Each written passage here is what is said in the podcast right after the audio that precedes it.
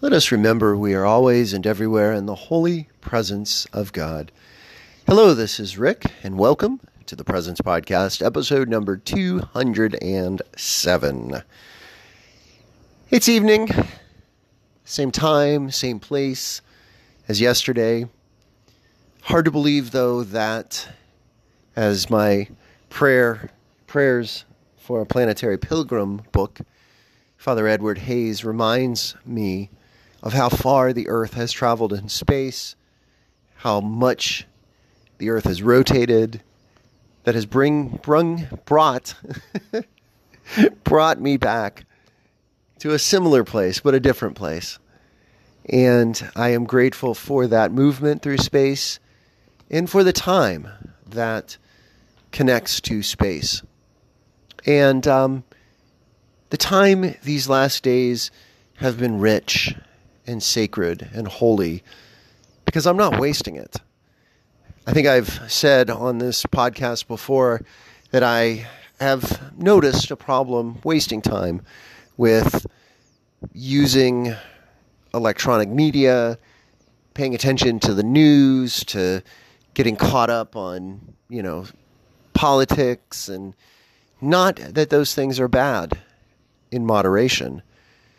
But I've been focusing on these last days preparation, preparation for what comes next with the school year on the horizon, but especially being present to God and to my deepest self. And it's been really good. It's been really rich times. And I'm glad I have this podcast to, to share it with you, dear listener. And I'm particularly glad that you're here giving up your time and your attention because that's valuable listening to what I have to share. So thank you. I, I say that every night, but I mean that. I really do appreciate your listening. Well, today I kept my eyes, my ears, and my soul open for the experience of the presence of God. And again, I'm glad you're here with me as I share this evening.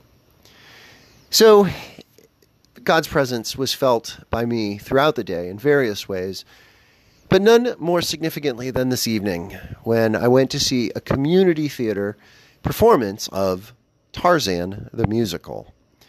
Now, before I talk about the show specifically and how I experienced God's presence in the midst of it, I want to talk about two parts to this. Number one, the community theater aspect, and number two, Tarzan the musical. First of all, the community theater. I live in Columbus, Ohio. But as I've said before on this podcast, I'm connected pretty closely to a small city that is adjacent to Columbus called Westerville, Ohio. And my kids go to school up there, and my daughter dances, and my winery job is up there. So I really feel that even though my residence is not there, I feel like a close connection to that little city. And um, for the last few years, probably five years, six years now, they've been doing community theater in the summertime. And my daughter had the wonderful opportunity of being involved in the very first one, which was Wizard of Oz, when she was, you guessed it, a munchkin. And um, and that was really great. And then she was uh, involved, I believe, the, the, year after that in Hello Dolly um, as a one of the children, one of the townspeople, the children. Um, but she hasn't, and then she was involved two years ago when they did something different. At this point, they had expanded to do more shows, more than just one show, and they were doing kind of a more of a children's focus show, and then more of a Here Comes Everyone, adults, children, um, together kind of show.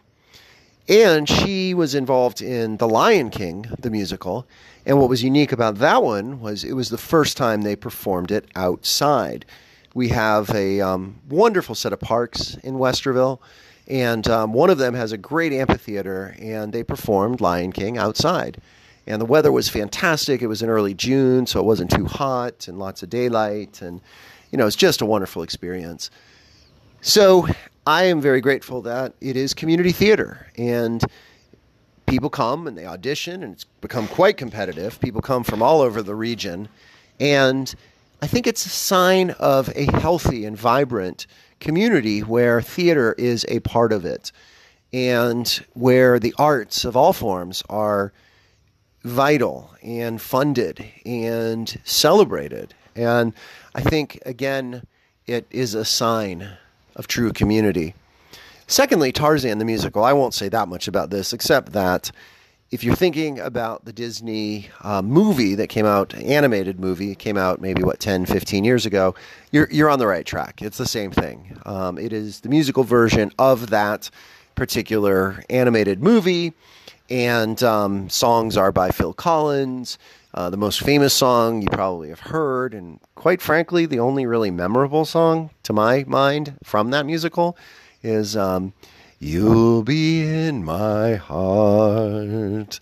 Those are all the words that I know. All right, all right, all right. I'm not going to sing anymore, especially when I don't know the words, but you may know that tune.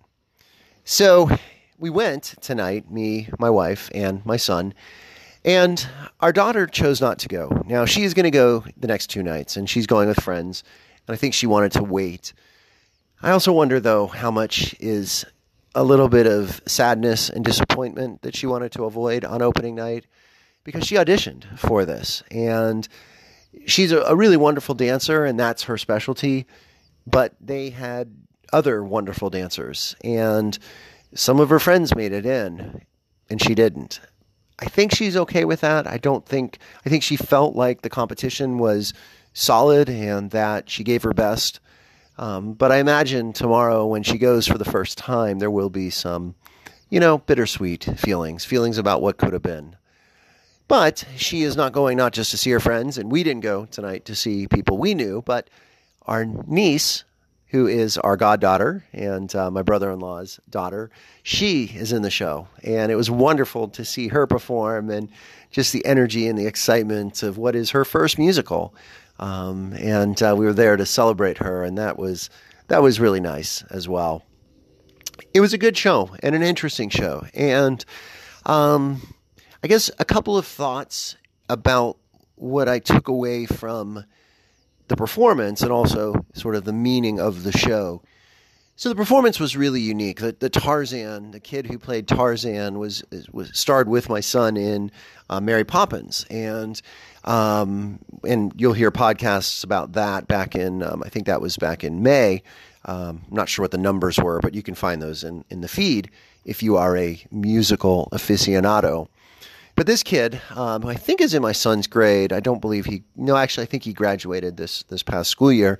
But um, he um, did a really fantastic job as Tarzan, and um, and many of the actors did really wonderful movement. I think that's what struck me the most, and and not the, just the dancers, my daughter's friends, but um, the, the the movie or the the musical is has a large number of characters who play apes and um, Tarzan moves like an ape, but he also moves like a person. So his movement is different than the others.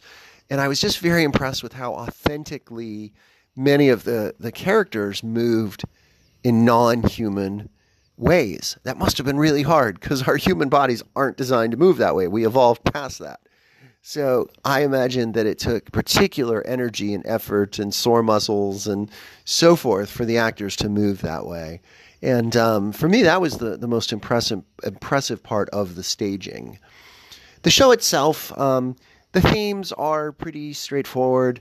Um, if you know Tarzan, the book, you know it's about this boy whose parents die and an infant really whose parents die and he's raised by the apes and eventually a young woman comes to africa and um, you know she meets him and the two fall in love and so on and so forth and you know nothing nothing remarkable and and Tarzan's you know main conflict is um, you know am I going to be a man or am I going to be an ape and um, it was kind of funny because if you're a fan of the Muppet movie, you might appreciate this reference. I was uh, thinking uh, as Tarzan was going through that dilemma am I a man or an ape? And fortunately, he doesn't have a song that he sings specifically about that, which which is good.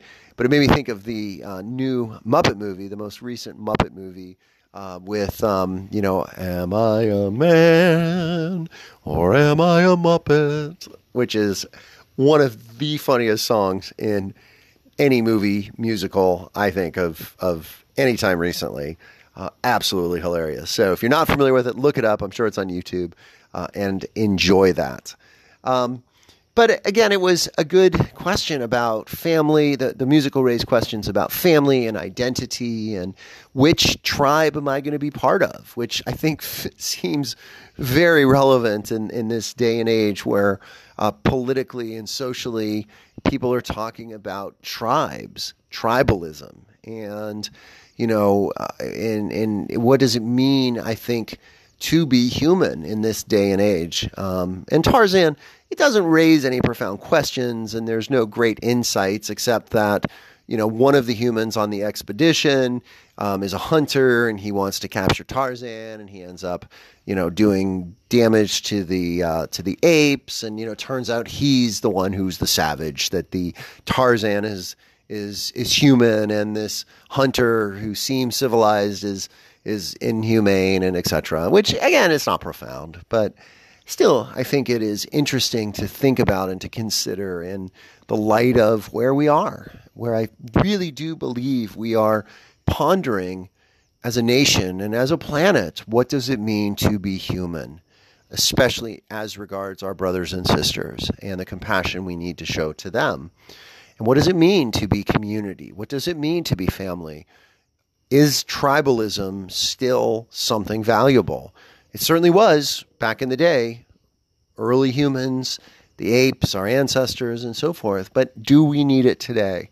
Or is it something that we hopefully can evolve past in one age, one day, one time? So, God was present in all of this, as you know, community and arts and gratitude, and all of those are, are, themes you've heard if you've listened to this podcast. And that whenever I experience those things, I know that God's presence is shining through all of that.